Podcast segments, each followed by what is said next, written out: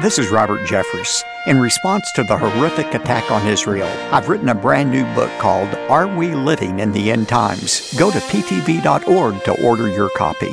Now, in English, we have two different words. We have one word, temptation. If you look up temptation in Webster's dictionary, it means to entice to do evil.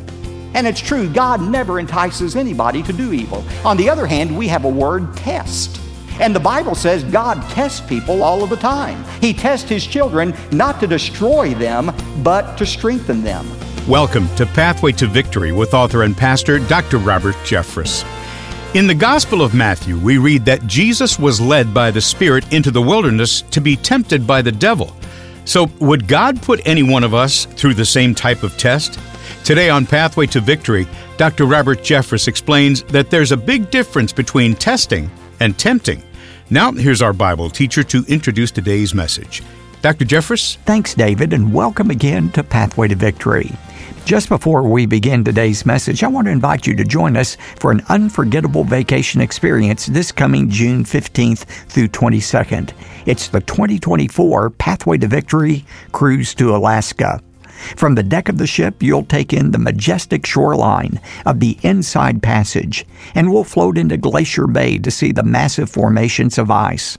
We're bringing our own entertainment and music. Michael O'Brien and Rebecca St. James will lead us in praise and worship. We'll also be bringing comedian Dennis Swanberg, who will keep us in stitches the whole week. And I'll be teaching from God's Word as well. So be sure to go to ptv.org, check the itinerary, but most importantly, reserve your spot while there's still room. The title of our new teaching series in November is Prayers That Really Work. And as a pastor and Bible teacher, I find that most Christians struggle with their personal prayer life. Most people, in fact, forget to pray until we face something urgent. Well, my daughter, Julia Jeffress Sadler, has written a brand new book, not for adults. This time it's for children. As parents and grandparents, it's our duty to teach our families how to pray. And Julia's new book gives you a tool to do it. The book is called You Can Pray Big Things, and it's designed for the children and grandchildren in your life. I'm pleased to send you a copy when you give a generous gift to support the ministry of Pathway to Victory. By the way, this new fully illustrated children's book would make a perfect Christmas gift for all the children in your life. Get ready to jot down our contact information just after today's study. But right now, let's turn our attention to Matthew chapter 6 and the best lesson on prayer that's available today, the Lord's Prayer. I titled today's message, The Truth About Testing. Well, today uh, we're talking about the subject of testing. So it's only uh, logical that we would begin the message with a test. Okay? Take out your papers, take out a pen, and uh, there are three questions to this test. Please keep your eyes on your own paper, okay? Very simple question Question number one Who is responsible for the temptations that come into my life? Is it God or is it Satan? Who's responsible for the temptations that come into my life? Is it God or is it Satan? Question number two Who is responsible for the tests that come into my life? Who's responsible for the tests that come into my life? Is it God or is it Satan? And then question number three is it all right to ask God to spare me from difficult situations in life, even if those difficult situations strengthen my faith? Is it okay to ask God to keep me from going through difficulties in life, to spare me from all problems in life, even if those problems strengthen my faith? I think the answer to all three questions will surprise you. We're going to find them in Matthew chapter 6, verse 13. If you would turn there as we look at the truth about testing. Matthew chapter 6, we're in the study of the Lord's Prayer, a series I've called Prayers That Really Work. Remember the background for this prayer? The disciples had hung around Jesus just long enough to be captivated by the kind of life he led. They saw the supernatural power that flowed through him. They saw how he had peace of mind no matter what was happening around him. They saw his intimacy with God and they said, you know what? We want some of that in our life. Now, these weren't the smartest bulbs in the universe, these disciples. But even they were able to connect the dots between the kind of supernatural power Jesus experienced every day and his prayer life. They, they put the two together. They realized that prayer was the channel through which the power of God flowed into Jesus' life. And so they said to Jesus, Jesus, teach us to pray the way you pray. We want some of that power in our life. Teach us to pray the way you pray.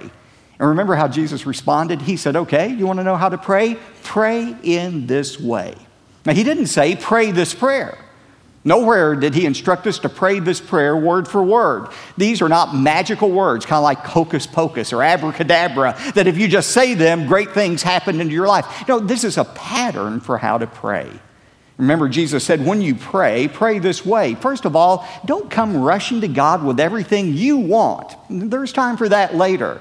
First of all, focus on the glory of God, our Father, Abba, Daddy, Papa, our Daddy who is in heaven. Remember that relationship you have with God, but also remember He's holy, hallowed, holy is your name. When you come to God, spend a few moments reflecting on how different God is than you are. And isn't that a good thing that God is different than you are or than I am? God, thank you that you are all powerful when I'm less than all powerful. Thank you that you are all wise when I'm less than all wise. Thank you that you are faithful even when I'm faithless. Remember the holiness, the separateness of God. It only follows that if God is different than we are, then his priorities ought to take precedent over ours. And that's why he says, Pray, thy kingdom come, thy will be done on earth as it's being done in heaven. That is, Father, just in the same way that one day you're going to rule over this entire world, I want you to take charge of my life. Today I'm submitting every part of my life to your rule. That's how we begin to pray. But then it's fine to go into a list of things you're interested in, things you want from God. Jesus taught us to pray for our needs, and he mentions three of them beginning verse 11. He said, First of all, we have a need for provision. That means uh, food and shelter and clothing, money. We need those things. God knows that. Give us this day our daily bread. Give us what we need. Secondly, we're to pray for a pardon from sins and forgive us of our debts, our sins, as we have forgiven our debtors. That's not just a one time prayer of salvation for our forgiveness of sins, it is a daily confessing, repenting, turning away from sin so that our family relationship with our Father stays intact. And then when we get to verse 13, the final need we all have is for protection. Look at verse 13. And do not lead us into temptation, but deliver us from evil. Now that raises the question Does God ever tempt us? doesn't it stand to reason that if Jesus said, pray that God wouldn't lead you into temptation, that maybe sometimes He does lead you into temptation? Why would you pray this prayer if it were not a possibility? How many of you would say, Pastor, God never tempts His children? That's clear in Scripture. God never tempts His children. Would you raise your hands? Come on, don't be bashful. Y'all look like you're not sure. Raise your hands. God never tempts His children, okay? For those of you who raise your hands, listen to Matthew 4, verse 1. then Jesus was led up by the Spirit into the wilderness to be tempted by the devil. Now, it's the devil who tempted Jesus, no doubt about it, but who led him into that place of temptation? The Spirit of God. He led Jesus into a time of temptation. How many of you would say, well, that convinces me, or uh, Pastor, I'm absolutely positive that God does sometimes tempt us. Would you raise your hand? Sure, God does sometimes tempt us, okay? I want you all to listen to James chapter 1, verses 13 and 14. Listen to what James said. Let no one say when he is tempted, I am being tempted by God, for God cannot be tempted by evil, and he himself does not tempt anyone. But each one is tempted when he is carried away and enticed by his own lust. Never say, I'm being tempted by God. By the way, that word by, that preposition in the Greek language, is a preposition of indirect agency. In other words, James is saying when you're tempted, Don't say, God tempted me, I'm being tempted by God. God is not directly tempting anyone. In fact, He's not even indirectly involved in your temptation, He has zero to do with it. You know why temptation comes? He tells us here. Here's the formula. Each one is tempted when he is carried away, that means drawn by an inward power, and enticed, that means hooked by his own lust. James said the reason we fall into sin is because of our corrupt desires on the inside, and Satan, who dangles the right bait in front of us on the outside. Satan is a master fisherman. He knows exactly what bait will hook you. For some people, it's sex. For some people, it's prestige. For some people, it's money. He knows exactly the right bait to dangle in front of you. And when your corrupt desires see that bait and you snap at it, James says you're hooked. That's what the word enticed means. It's a, it's a fishing term that's used for the hooking of a fish. That's how temptation comes our corrupt desires coupled with Satan's temptation. So, how do you reconcile what James is saying here that God has no part in our temptation with Jesus' clear instruction to pray, lead us not into temptation. Now, folks, this isn't just theology or philosophy. What I'm going to share with you affects your everyday life, so stay with me on this. The only way to understand this apparent contradiction in Scripture is to understand the difference between temptation and testing. Now, in English, we have two different words. We have one word, temptation. If you look up temptation in Webster's dictionary, it means to entice to do evil. That's what temptation is. It's an enticement to do evil. And it's true, God never entices anybody to do evil. He never uses evil, He never wants people to commit evil. Uh, God never is involved in tempting people. That's what Satan does. He tempts people in order to destroy them. On the other hand, we have a word test. And when we talk about testing, that always has a positive result in mind. It means a difficult circumstance that is used to strengthen our faith. And the Bible says God tests people all of the time. He tests his children not to destroy them, but to strengthen them. And that's why James 1 2 says, Count it all joy, my brethren, when you encounter various trials, knowing that the testing of your faith produces endurance. Now, here's where it gets interesting. Even though we have two different words, temptation and test, in the Greek language, there's only one word, peirasmos. And that word sometimes means temptation, the enticement to do evil, and sometimes that same word means to test, to strengthen our faith. One word that has two meanings. if that seems strange to you, we have that in the English language, don't we? For example, what does the word bank mean? B A N K, bank. What does it mean? Well, it depends the context in which you use it. You can say, I'm going to make a deposit in the bank. We understand that. But if we say the airplane's about to bank to the left, it means something completely different. Or if we talk about the river overflowed its bank, it means something else. The meaning of the word depends upon its context. Now, this is true for the word peirasmos, which is best translated a difficult situation. Sometimes that word peirasmos can mean a temptation, an enticement to do evil. Sometimes it can mean a test, a difficult situation to strengthen our faith. In James 1, James uses that same word to mean both things. In James 1 2, he says, Consider it all joy, my brethren, when you encounter various peirasmos, trials difficult situations, knowing that the testing of your faith produces endurance. But then down in James 1 13 to 14, even though the English language changes to temptation, James uses the same Greek word. He said, Let nobody say when he is tempted, peirasmos, same word, I'm being tempted by God. Now, here's the important point a difficult situation can be both a temptation and a test at the same time. When you go through a difficult situation, it can be both a temptation and a test at the same time. Let's say the doctor tells you you have cancer. Is that a temptation or is it a test? Well, Satan's going to use that difficult situation to tempt you to deny God, to destroy your faith, to make you think, now, if God really loves you, why in the world would he let you have cancer? So for Satan, it's a temptation. But at the same time, God is using that difficult situation in your life to test you, to strengthen your faith. Whether that difficult situation ends up being a temptation that destroys your faith or a test that strengthens your faith depends on your response to it. You see, a peirasmos, a difficult situation, is neither good nor bad. It's neither evil nor righteous. It depends upon your response to it. Think about Job. You know, uh, one day uh, uh, Satan came to God and said, Look at your servant Job. Look at all the good things he's done for you. No wonder he worships you. But let me have a round or two with him. Let me touch him. Let me take away all of these blessings and he'll curse you.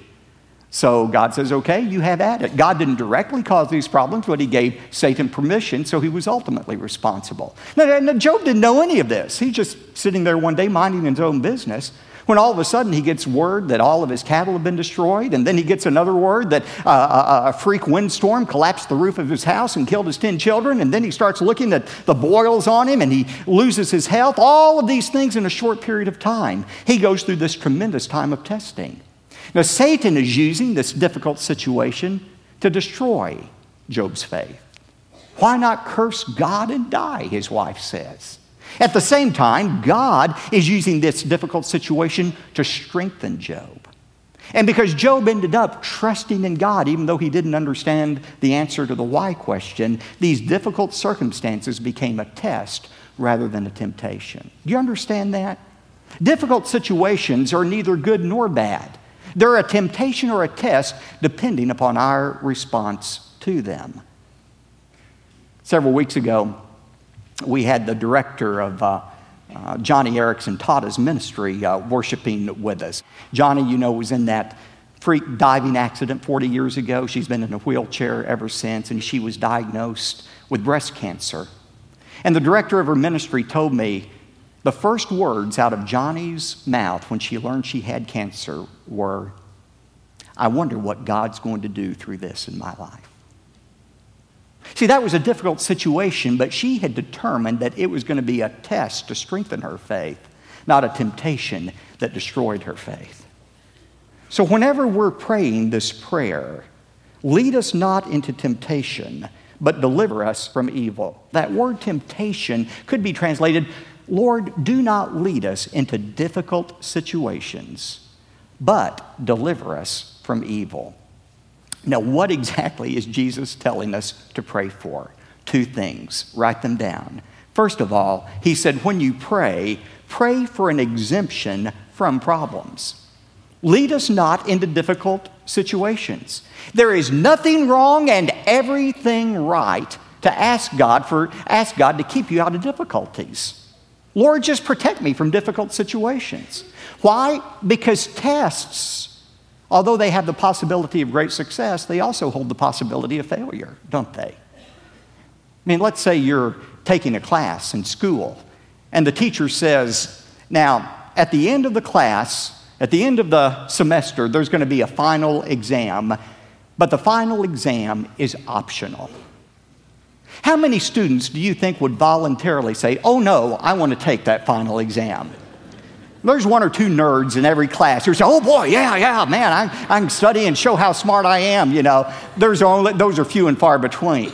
Most people would opt, if given a chance, not to go through a final examination because they know although an exam has a chance to uh, give success, it also has a chance to highlight failure as well. That reminds me of a story I was reading this week about a college sophomore who was really dreading his final exam in ornithology, the study of birds. The professor was tough. He was notoriously hard on this final exam, but the student prepared the best he could. He walks into the classroom, and to his dismay, there's no blue book on the table.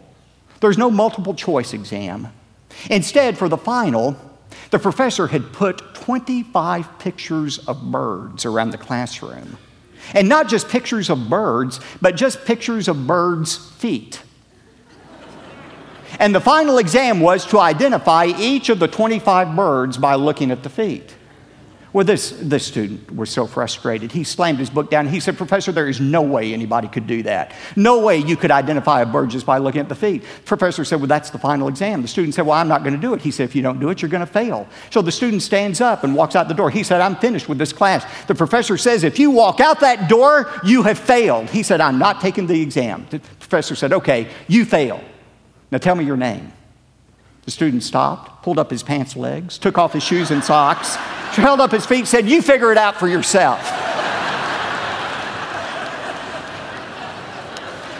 now, we don't like tests, do we? They may show how smart we are, but they may show how stupid we are as well. Jesus said, When you pray, ask God to spare you from testing. Nothing wrong with that. You know why Jesus said it's okay to ask God to keep you from testing, from difficult circumstances? Because that's how Jesus prayed himself. Remember when he was in the Garden of Gethsemane, the night before he was crucified? What did Jesus say to God? He said, God, if it's all the same to you, I'd rather not go through this experience. Let this cup pass from me. It wasn't just the physical torture Jesus dreaded, but the spiritual suffering of bearing the sins of the entire world, of taking God's condemnation upon himself. He said, Father, I'd rather not go through this. Why did he say that? Because he knew this test could go either way. If indeed he were obedient to the Father, then there would be great victory. But if he refused to submit to the Father's will and gave in to Satan, it would be the greatest disaster in history. So he said, Father, if it's all the same to you, I would just prefer not to have to go through this test. But then he quickly added, Yet not my will, but your will be done. Jesus said, in the same way, we ought to daily ask God to protect us from difficult situations. Lead us not into difficulties. In his book, Prayer of the Great Adventure, David Jeremiah lists four specific exemptions we ought to ask God for. He said, first of all, we ought to pray for an exemption from persecution.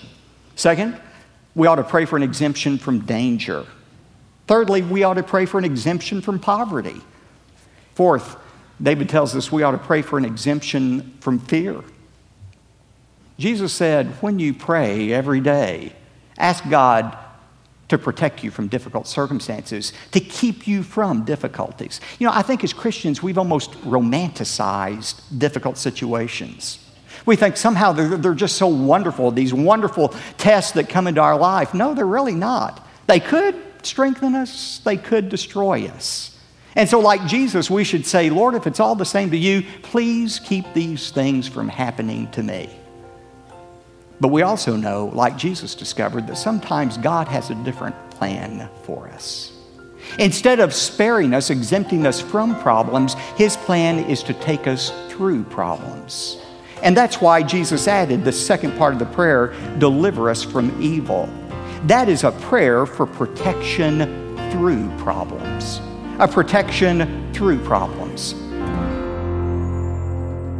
If you're suffering today, remember, it's perfectly natural to ask God to remove your trials from you. Even Jesus, when facing the cross, asked his Father to provide an alternative plan. What's most important is that we call out to God no matter what we feel today.